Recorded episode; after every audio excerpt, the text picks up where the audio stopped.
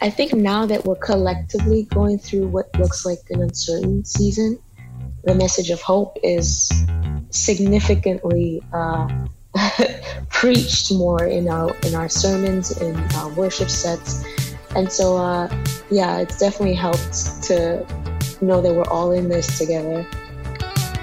Between the Grooves is hosted by James Curtis, music director and morning man in the Greater Toronto Area on Joy Radio. Hosts James Curtis talk to artists and industry insiders to discover the connection between music and faith. You can connect with the show at faithstrongtoday.com slash between the grooves or via Twitter at between grooves.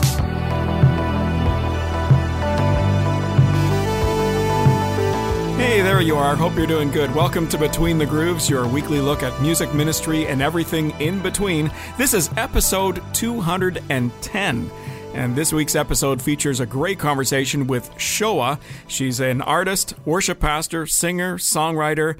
We're going to talk about her campus church, her involvement there, the changes that she's seen in worship over the pandemic, talk about prophecy in worship, even songwriting, writing during the pandemic. Oh, and a little about her music as well. Let's welcome Sewa to Between the Grooves. Have to say it's a little confusing sometimes uh, when I'm playing your song on the radio because my wife's maiden name is Sewa, spelled S E W A. Oh, wow. Yeah, what are the chances, eh? That's so strange. Yeah. What's so, uh, background? Uh, she's from Guyana. Oh. So, uh, but but interestingly enough, all of her brothers have different last names because of the way they're uh, they were tracking births and everything else way back when. Um, you know, it was all done by hand. So you know, there's misspellings, and so each of her brothers, and she's got seven of them. Uh, each wow. of her brothers has a different spelling of their last name. It's it's quite hilarious, actually.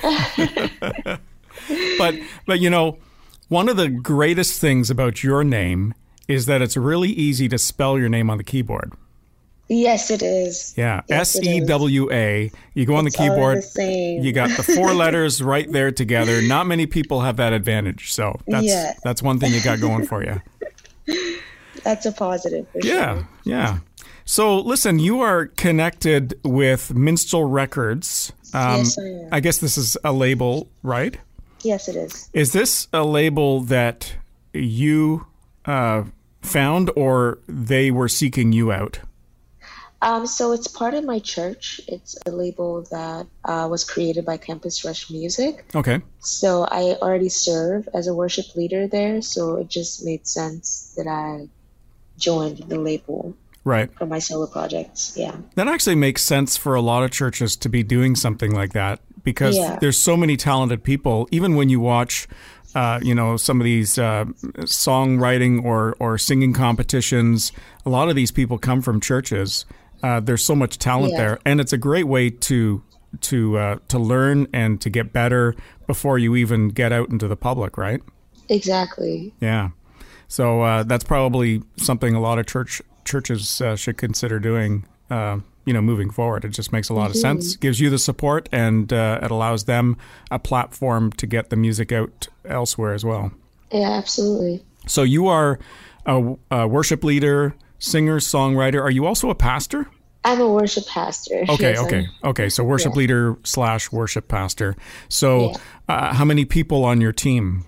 Uh, pre-COVID was like twenty-ish, twenty-five now it's roughly eight, nine. Right.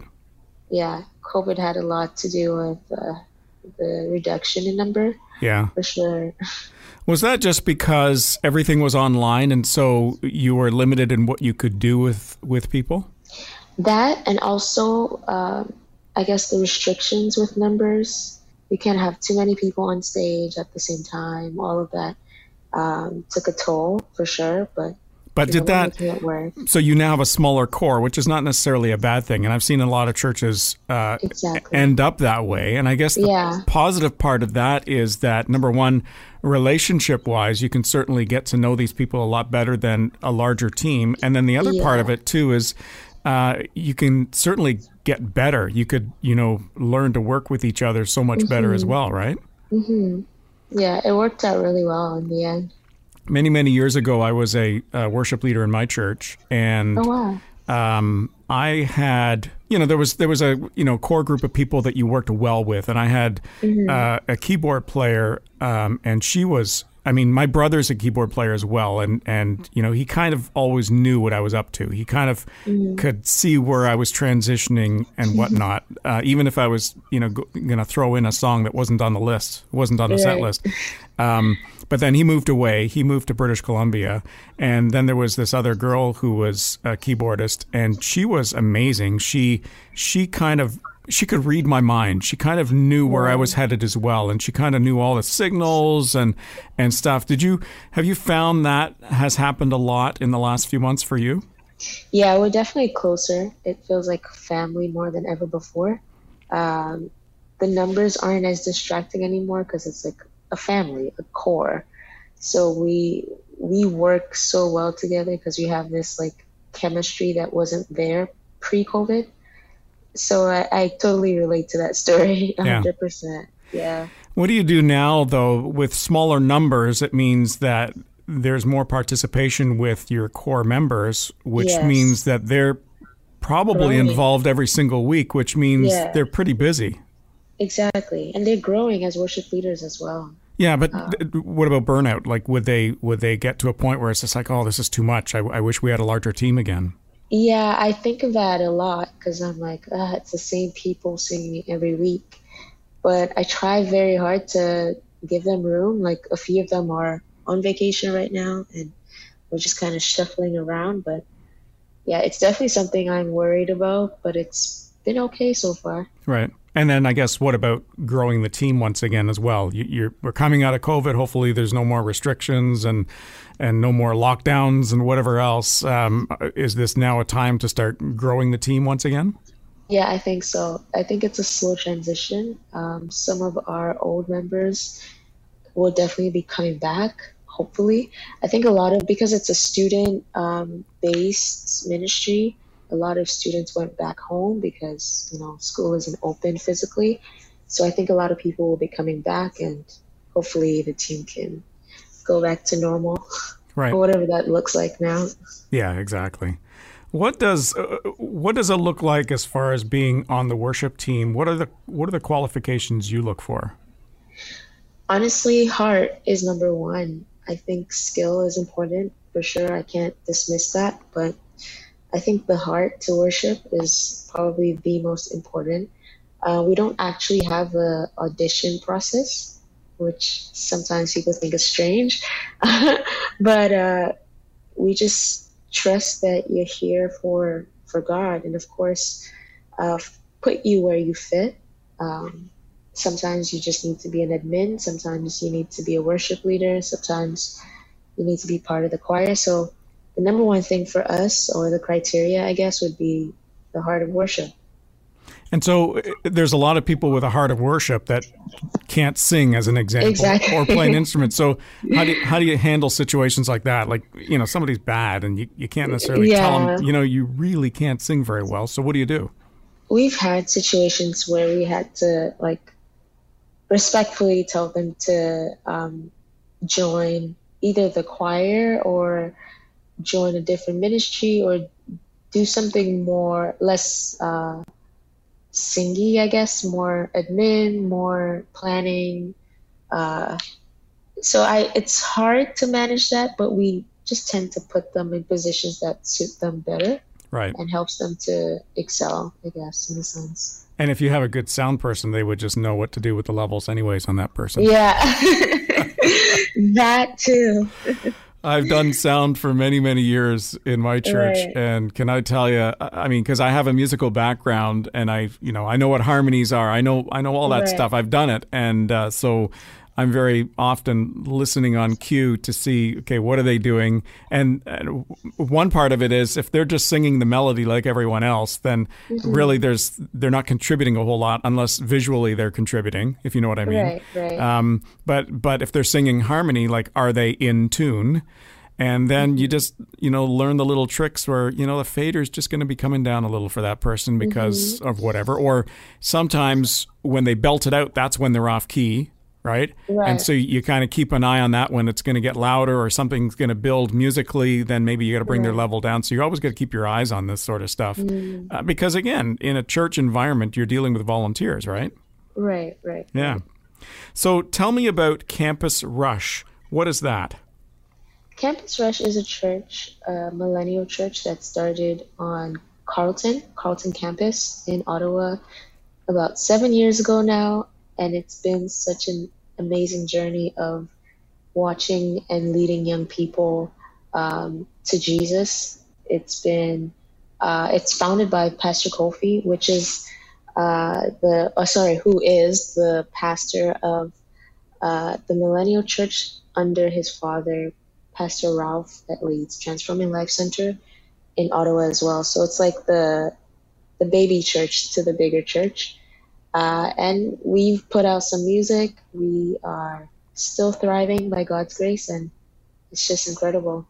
How does it work with a campus church? It would be different from a, I'll use the term in quotes, regular church. And the reason Right. why I qualify it that way is because in a campus church, number one, your attendance would be varying based on school schedules, you know, September through till, I guess, the end of April or something like that. Um, so you, you may see attendance dw- attendance dwindling during the summer months, but also you would see a lot of the people changing from year to year too. Correct? Yeah, that's true. Um, it's it's definitely very interesting because uh, a lot of us now graduated years ago, and we're still there. So it's now a mixture of uh, campus students and young professionals. So technically, it's not solely uh, directed towards uh, just the people on campus anymore. It's a massive mix of just the young people. How in the beginning did it work financially then? Because students generally don't have lots of money. I mean, they do. They just prioritize. Well, um, if I've got if I've got, you know, cash in my pocket and I'm going to school, then obviously my priority is to be putting it towards my school, whether it be books or paying the tuition or I, you know, transportation to get to and from the uh, university or the college or or just to buy lunch or something, right? yeah, I, but we tend to see a lot of uh, students that get shoes and shop all the time. So they do have money. They do save money to, you know, look good and, and feel good. So it's it's a matter of um, them eventually putting their passion for Christ over anything else, and in the little ways that they can contribute, they do. And thankfully, we have a, a bigger church that's helped us financially over the years, and thankfully now we're we're pretty solid on our own. So we have to be really grateful for that. Yeah, that's why I was saying right in the beginning how did things work out because Yeah, in the beginning we had a lot of support for sure. many years ago when I went to college, and I went to college for radio, uh, we decided, you know, uh, we had an, a college radio station. We decided, you know, we want to get our name on the map. You know, we want to get this radio station. It wasn't a Christian radio station or anything like that. It was, uh, uh, but I was the program director, and we decided we were going to do this big fundraising uh, drive. And I think we kicked it off at the end of January, maybe early February. And we really didn't, you know, it was basically to raise money for a charity. We really didn't care what the charity was because, again, it was just to get our name on, on the map, which we did. We were very successful. Uh, we had no idea what our target was as far as how much money we wanted to raise. So we just picked a number from the hat and we just said, you know, we want to raise ten thousand dollars for this charity, and and so we went through and the whole shtick to the whole thing was uh, one guy was going to stay on the radio for hundred hours straight, which he did. Uh, he started eight o'clock Monday morning and he finished at noon on Friday. I think that works out to hundred hours. And uh, and I was there for the last 35 hours of it or something, and I was there each day during the day. But um, so he stayed on the air, and we raised money, but we didn't come anywhere close to ten thousand dollars. we we maybe were lucky to raise a couple of thousand dollars, if that. Right. And it, as an afterthought, you know, I think to myself, yeah, well, it's all students; they don't have money. you know, Right, right. Christmas is over. Their next tuition payment is due. Uh, they're talk, you know, they're thinking about uh, other things beyond school now, about summer jobs and and uh, co-op placements and everything else. Uh, they don't have money, so the fact that we raised a couple of grand was probably a miracle. It was mm-hmm. Uh, it was this lofty goal to raise ten thousand dollars. So in one sense, you feel bad because you're telling everybody you're planning to raise ten thousand dollars, and then you come up short. But again, we'd never done anything like that before. Um, right. So I can understand the challenges that would that you yeah. would have with a, a, a, you know a campus um, church, basically. Yeah. How do you handle people resources in a campus type environment? Uh, can you explain that? Question? Well, yeah, with with people volunteering and whatnot, like they're yeah. they're all typically, uh, I guess, short term volunteers. You know, a lot of times right. in a regular church, you would have somebody who's going to come on board and they're going to stay on board for several years, you would hope, um, as, yeah. you know, you develop relationships and whatnot, and they get experience, they kind of learn the way you do things. But in your environment, it's, it's certainly a lot shorter term. Uh, you know, you might not have somebody kind of volunteer in a particular role till you know third week in September when things are you know getting up to speed as far as schooling is concerned. But you know that they might not be around after you know March or April. Right. It's it was interesting. I I think we have such a unique experience at Campus Rush because we have such dedicated people. We have people who would stay during the summer months. We have people who would stay post grad like myself uh, we just had such dedicated people. And the best part of it is that we raise leaders. So if someone is leaving for the summer months, there's someone else who can pick it up uh, that's staying for summer school, for example. So it's just been a cycle of people who are excited to serve. Uh, what are the numbers like in the summertime? Uh, it's been a minute since we've kept tab of that. I, oh, okay so disconnected from the admin aspect of it. But um, with COVID being a factor, it's even harder to to keep track of what the summer months looks yeah. like. Well, certainly, uh, certainly with online for sure. I mean, yeah, you, exactly. Could, you could guess on something like that. I remember years yeah. ago, I was involved in the youth group. I was one of the leaders, and we had our youth pastor leave, and there were four of us that kind of ran the youth group uh, while they were looking for a new youth pastor. And we were able to maintain that. It was during the summer, and we were right. able to maintain the numbers throughout the summer. But there was a great need for that kind of ministry in the neighborhood mm. that we were at anyway. So it wasn't necessarily, you know, if we had 40 kids out, it wasn't necessarily the same 40 that started when the youth pastor left to when the new youth pastor started. Uh, you know, there was a mix of people, some some old, some new. Um, but there was there was obviously a need for that ministry, and that's why I was wondering for for Campus Rush, um, what happens in the summertime? Do things go down a bit, or do they you know stay relatively stable? They stay relatively stable, I would say, especially with the online factor.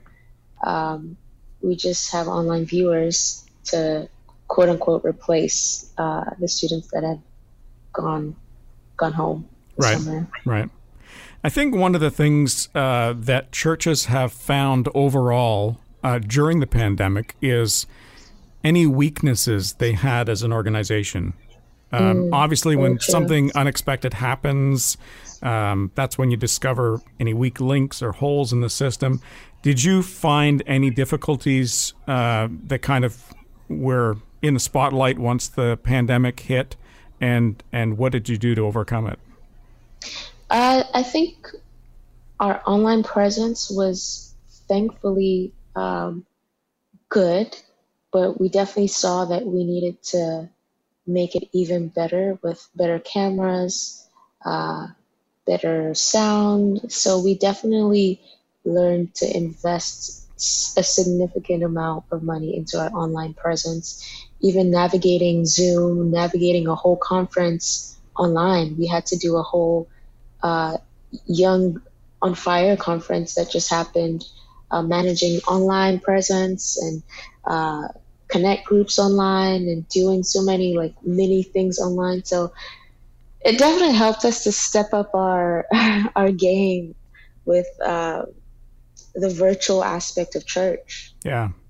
I think that's yeah. happened for a lot of churches. It it forced them for a lot of churches. It probably forced them to get online for the first time. Yeah. You know, like sometimes they would take a message and make it in the form of a podcast, but this is this is totally different when you're online mm. now. Um, whether you do it live or it's pre-recorded, uh, even the sound part of it. You mentioned sound. I mean, your your sound in a live environment is completely different from exactly. what you're broadcasting online. Yeah. Yeah. So, yeah, that's good. I think uh, any church that has learned from this and up their game has uh, definitely, um, you know, stood the challenge and and done what they should have done. Because if they hadn't, they they might not be around t- today. If you know what I mean. Yeah. So. so uh, from your experience, then on the worship side of things, has has anything has changed um, because you're obviously less corporate with people not physically being there, or maybe has there been a message change, more of a message of hope than maybe some other type of uh, message that might have been part of the worship a year and a half ago? Yeah, I think that is a very good question because pre pandemic, we, in a sense, didn't understand. Uh, well, I can speak for myself. Maybe everyone else on my team understood it. I think now that we're collectively going through what looks like an uncertain season, the message of hope is more um, prominent than it was pre COVID. For example, if I'm going through a season of feeling like, what's tomorrow looking like? I tend to assume that it's me and maybe a few other people. But now, seeing how COVID has affected a lot of us, the message of hope is significantly uh, preached more in our in our sermons in our worship sets. And so uh, yeah it's definitely helped to know that we're all in this together.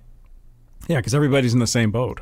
Exactly. We all don't know what's gonna happen even post covid right. You know and and one of the things that I've found, and I've mentioned this before on the show, um, is is just relationships. Uh, with everything being online, um, I found that even with some of my friends that you know I would get together for a coffee during the week or on weekends, uh, because I wasn't able to do that for for many many months. When I finally was able to get together with them, it was almost like, um, how do I do this again? You know? Yeah. Like, yeah. How, how do I have this conversation? I'm now seeing somebody face to face. And of course, there's always that awkwardness of, you know, mask, no mask. Mm-hmm. Um, have you had your shot? You know, that sort of yeah. thing. Um, it, it's almost like, uh, starting starting the whole relationship from scratch again. That's kind of what I found, yeah. you know? Yeah. Have you found that a lot with your team? I agree with that. Yeah. We're just it's like we're starting something new. We're building from scratch again. It's very it's an interesting challenge. Yeah. So, what? Any tricks? Any tricks that you did to you know help help uh, loosen the mood a little bit and help develop that whole thing? I think just over communicating, uh, checking up on people consistently outside of the service, uh, which I guess should have been a norm. Again, COVID has exposed a lot of uh, gaps in relationships in church. So I think even texting, FaceTiming, doing everything possible to check up on people now that we all have a shared uh, experience. so it's it's already a commonality with everyone. So we can oh discuss how hopeless we are or how hopeful we are. So yeah, communication is a must outside yeah. of service. Even a phone call. My my kids yeah. my kids are you know uh, basically teenagers. They've got part time jobs and they rely on texting all the time, and and I right. I keep telling them, you know, your your phone can do more than just text. You can actually make, Absolutely. you know, there's, there's this, this novel thing called a phone call where you can actually dial this, you know, 10 digit number with area code and actually it rings at the other end and magically and they pick up. yeah, magically it rings at the other end and somebody picks up the phone and says hello and then you can actually communicate back and forth and have a conversation versus just this quick text message each time back right. and forth, right? so and even better, FaceTime where you could see their facial expressions. Sure. Could, yeah. You know. Yeah. Get to see what's really going on with them. Yeah. They're, well, and and look at you know companies like Zoom, where you know they were right. nobody knew about Zoom two years ago. Exactly. They've done very well, I would say. Yes, they have. Yeah. So let's talk about uh, you know back on the um, on the worship uh, side of things. Um, I guess you in particular do a lot as far as prophecy and worship, and I I think uh, am I is that correct? Yes, yes. So, and I think a lot of pastors in the past have been afraid of that because it's not mm-hmm. something within their control. You know, everybody, especially pastors, you know, they have a certain way of doing things. This is the way we do church. You know, this is the cook, right. cookie cutter way of doing church. And as soon as you introduced, as soon as you introduce prophecy into worship, um, it's it's something that they can't necessarily control now, right? Mm. So how do you handle that? Uh, how do you maintain order in, in a service with prophecy and worship? That's a very good one. Um, I think it took some time to understand even how to navigate that. If you're hearing something and you want to speak hope over people, you don't want to be spooky right. or, or weird, you know. Uh, so it's a lot. It's a lot of wisdom in terms of communicating that. Uh, you can't just outright say to your church, you know, I see a, a demon flying around or something, you know, you have to be very wise in communicating that in the best possible way. So, for example, you just say, I just feel God is doing something great in this room, or, you know, I feel God is doing, I a softer language in a sense mm-hmm. helps people to digest it better, is what I find. So, uh, yeah, it's been it's been an interesting journey with prophecy and worship, but your language really really matters. And and I guess who is authorized, if I can use that term again, under the control you know part of things, who's authorized to do something like that, and what kind of accountability is there for that as well? I think my pastor has trusted leaders. Um, he trusts us, whoever he's put in positions of either worship leading or even uh, preaching a sermon. Uh, he's we've worked with him for years, so we know his heart. We know what he he knows is best for the church. So we, for the most part, don't step out of line in a sense. We don't do something that you know is completely uh, off the grid with what the Holy Spirit wants for the service. So I think it's years of trust and years of practice also, and years of also making mistakes and learning from them. Uh, but yeah, it's it's trust. And what happens if somebody in the congregation, like somebody that's attending, and I know it's difficult to to visualize that with an online uh, situation, but how do you handle it if it's somebody in the congregation, um, you know, jumping out and you know starts yelling out or, or saying something that they believe is a word from God? Uh, we haven't had a lot of those, maybe two in the seven years that we started this. It's something we probably need to learn or even figure out some sort of protocol or yeah. some sort of system to manage that. But we haven't had a lot of that. And typically, in the few times it's happened, it was pretty uh, controlled right to my to the best of my uh, knowledge, but I don't I don't think we've had a lot of that, especially with the online. Uh, well, on, yeah, online would be totally different because yeah. you can control mics and and uh, who has the ability to you know participate as far as you know their mic not being muted and whatnot. And uh, exactly. Years ago, I attended a, a church, uh, and I was there for many many years, and there was a lot of prophecy and and you know words of wisdom and words from God in the service. And yeah. I, I was in charge of sound, and so there was just little tricks that I picked up, like um, the, the one rule of thumb was the pastor's mic is always the loudest. Uh, if mm. if it came to a situation like that, so if the pastor decided that that was not a word from God, or it wasn't the appropriate time to say whatever that person was saying, that their their mic was louder, and then the musicians and the the music team were also aware of that fact, and uh, if if needed be, the music would start building up, and I hate to say it this way, but it would drown them out. you know, right, right, because right. you have to still have that semblance of order and Yeah. and uh, approval from you know the shepherd, the leader, the person in the, and uh, i.e. the pastor, uh, to make sure that you know he is comfortable and he's fine with that. If he's not, then you have to have a mechanism in place to be able to handle that uh, graciously, right? Without Mm-hmm. Yeah. you know embarrassing somebody or without. Um, pointing them out or saying you're wrong or whatever else, right? So uh, there's all these little things that you kind of, you know, you learn over Pick up on. over the while. Yeah. exactly. So let's talk a little bit now about your music. Um, you've uh, we talked earlier about Minstrel Records, so you've kind of gone and done your own thing as far as music is concerned. Um, what made you number one want to do that? And number two, maybe we can talk a little bit about songwriting and, and you know what's your secret because everybody's got a different style. Everybody has a different way of doing that sort of thing. So first of all, uh, what made you decide to you know venture out and become this artist that you know gets their stuff played on the radio uh, versus just you know a worship leader? That's a good question. I was a worship leader for a long time and I never thought I would be an artist. I actually, the artistry part of my ministry kind of fell into my lap.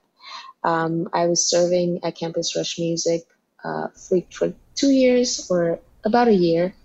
And in that process, I was working with two of my co pastors, and they were songwriters and they started writing music. And I just happened to be in the room, and we would record these songs, and an album was out. Okay. So I was like, okay, I guess we're making music. Um, over time, I started stretching myself in writing, and eventually, I'm like, wow, this feels natural. It's nothing I ever thought about. I was in science for such a long time, and the myth with scientists is that you know science and creativity don't mix. so for a really long time, I thought I was solely called to do things that are scientific and not so much cre- creative. Um, but with God putting specific people around me, I started to um, discover this gift of songwriting, discover this gift of you know making music, and uh, being an artist just happened. To be honest. And so when you're writing music, what's what works for you, what doesn't? Is there, you know, do you have a creative space that you go into or is it a time of the day or is it uh, you know, co-writing is your thing? Um, what works for you? I think a lot of things over the years I've learned that it's not just one size fits all. Um, it's different methods. Sometimes it's co-writing, especially in seasons where I feel like I have writer's block. Uh, writing with other people has been really helpful in those seasons. In other times, I just need my room to be clean so that, you know, I have a nice space where I can be fully creative. Um, but it's it's up and down. Sometimes I'm in service and I hear a melody, I record the melody, I go back home and put lyrics to it. So it, it shifts. It's different in different seasons, to be honest.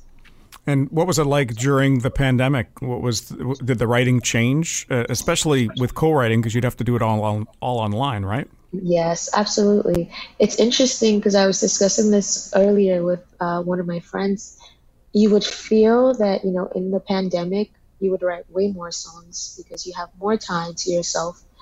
Um, you have all, all all the alone time that you could need to, you know, spend with your guitar, spend with the keyboard, and, and write songs. But it seemed like in the pandemic, I was craving um, co-writing which is such an interesting dynamic.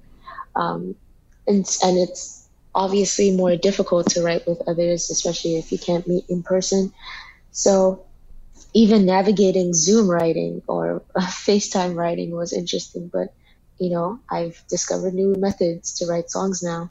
And Yeah. I can basically write with anyone in the world at this point with Zoom writing. Well, something that you likely never even considered two years ago.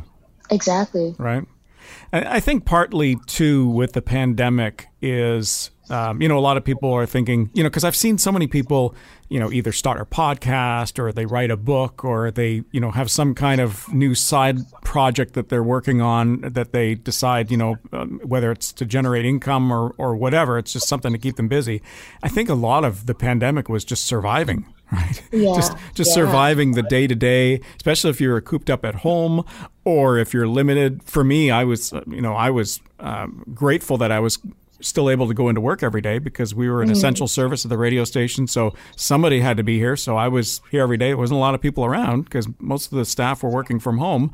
Mm-hmm. Um, so it was relatively quiet, you know, um, when it was, you know, office time. It's like, you know, it's, wow, it's deathly quiet here. There's nobody around, and the only way you're communicating is through texts or emails or Teams or Zoom or whatever else. Um, but just surviving, I think, is a big deal for people. Yeah, absolutely. So uh, we've talked about co-writing, and let's talk about space now. Um, is there a particular place that works for you? Like some people, you know, they can only write when they go away somewhere to a cottage where there's nobody else around, and it's their quiet space that they're able to do that. Other people uh, just like the activity around them with music happening. Some people have, you know, a time of day where they're they're most the, most the creative, you know, juices are flowing in the morning. For me, I'm not a songwriter, but my creative juices are usually flowing first thing in the morning when I'm in the shower, which doesn't help a lot of people out except for me. And as long as I can write it down when I get out of the shower, that's great. Is there is there a particular time of the day for you in a space? I think nighttime works best for me because it's like everything in the day is finished and I could just have time to myself. Um, but to be honest, I typically just write whenever it's quiet, quiet enough for me to hear my thoughts or quiet enough for me to not be distracted, I guess. So any space, anywhere that helps me to be, you know, zoned in is perfect for songwriting for me. And how many songs would you have on the go at any given time? Whew. Um, my voice notes right now is filled with, I would say, hundreds of songs, but not finished. Right. so it's like I just have melodies or two verses here or a chorus finished here. So it's pretty messy, but when it's time to, you know, put a song on an album, I go back to the voice notes, um, refresh it, or even start something completely new. So it, it varies. Is it all voice notes, or is it also, you know, written stuff, you know, stuff you've already written down, lyrics?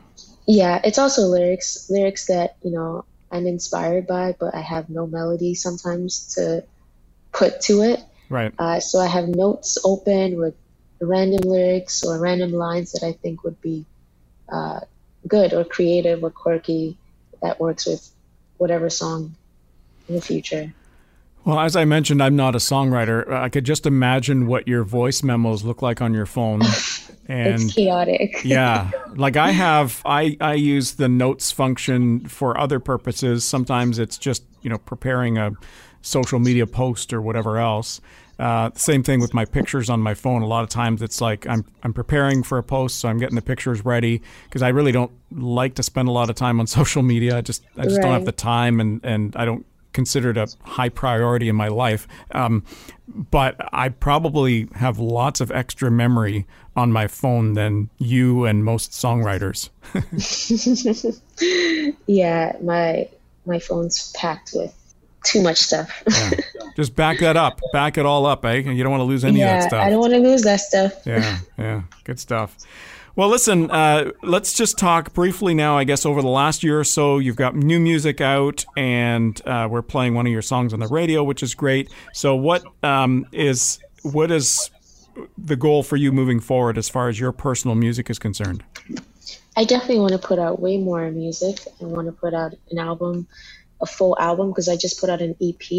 I think maybe a 10 song project would be amazing. I'm also touring with Campus Rush Music in the UK in November, so that's really exciting.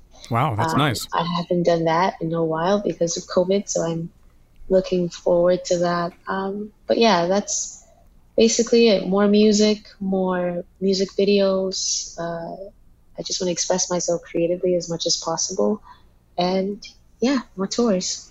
The music for you at this point, is it um, if I can be blunt, is it a moneymaker for you at this point, or is this uh, still, uh, you know, as they say, uh, um, what's a nice way of putting it?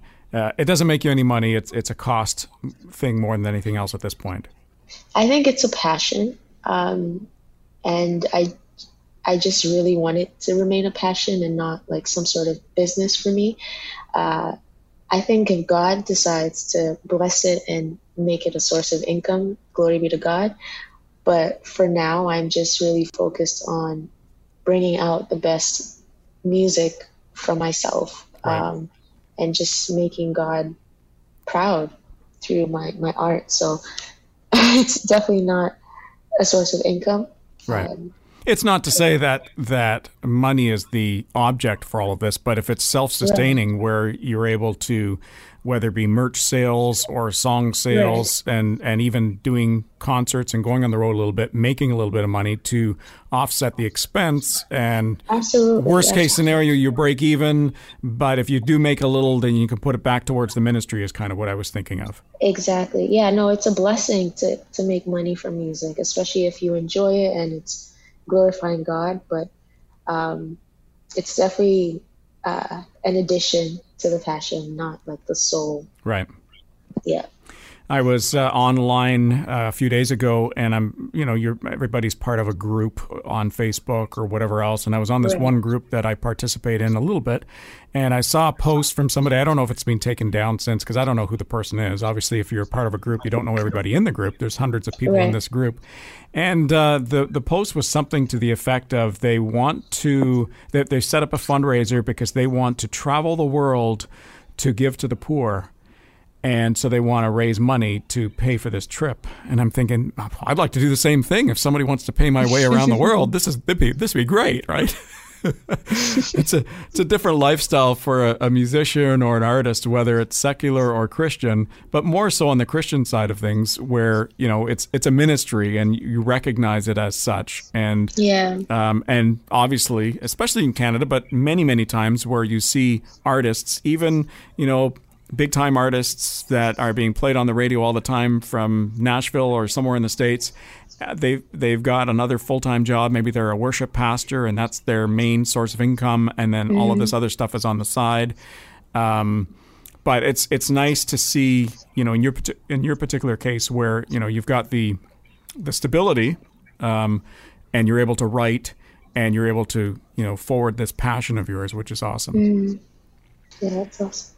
Well, listen, thank you so much for uh, hanging with me on uh, Between the Grooves. Thank you so much. Oh, you're very welcome. Thank you for uh, for uh, chatting. All right. Have a great day. You too. Take care. Okay. Bye. Bye bye. You can find out more about Sewa at minstrelrecords.ca. She's also pretty active on Instagram.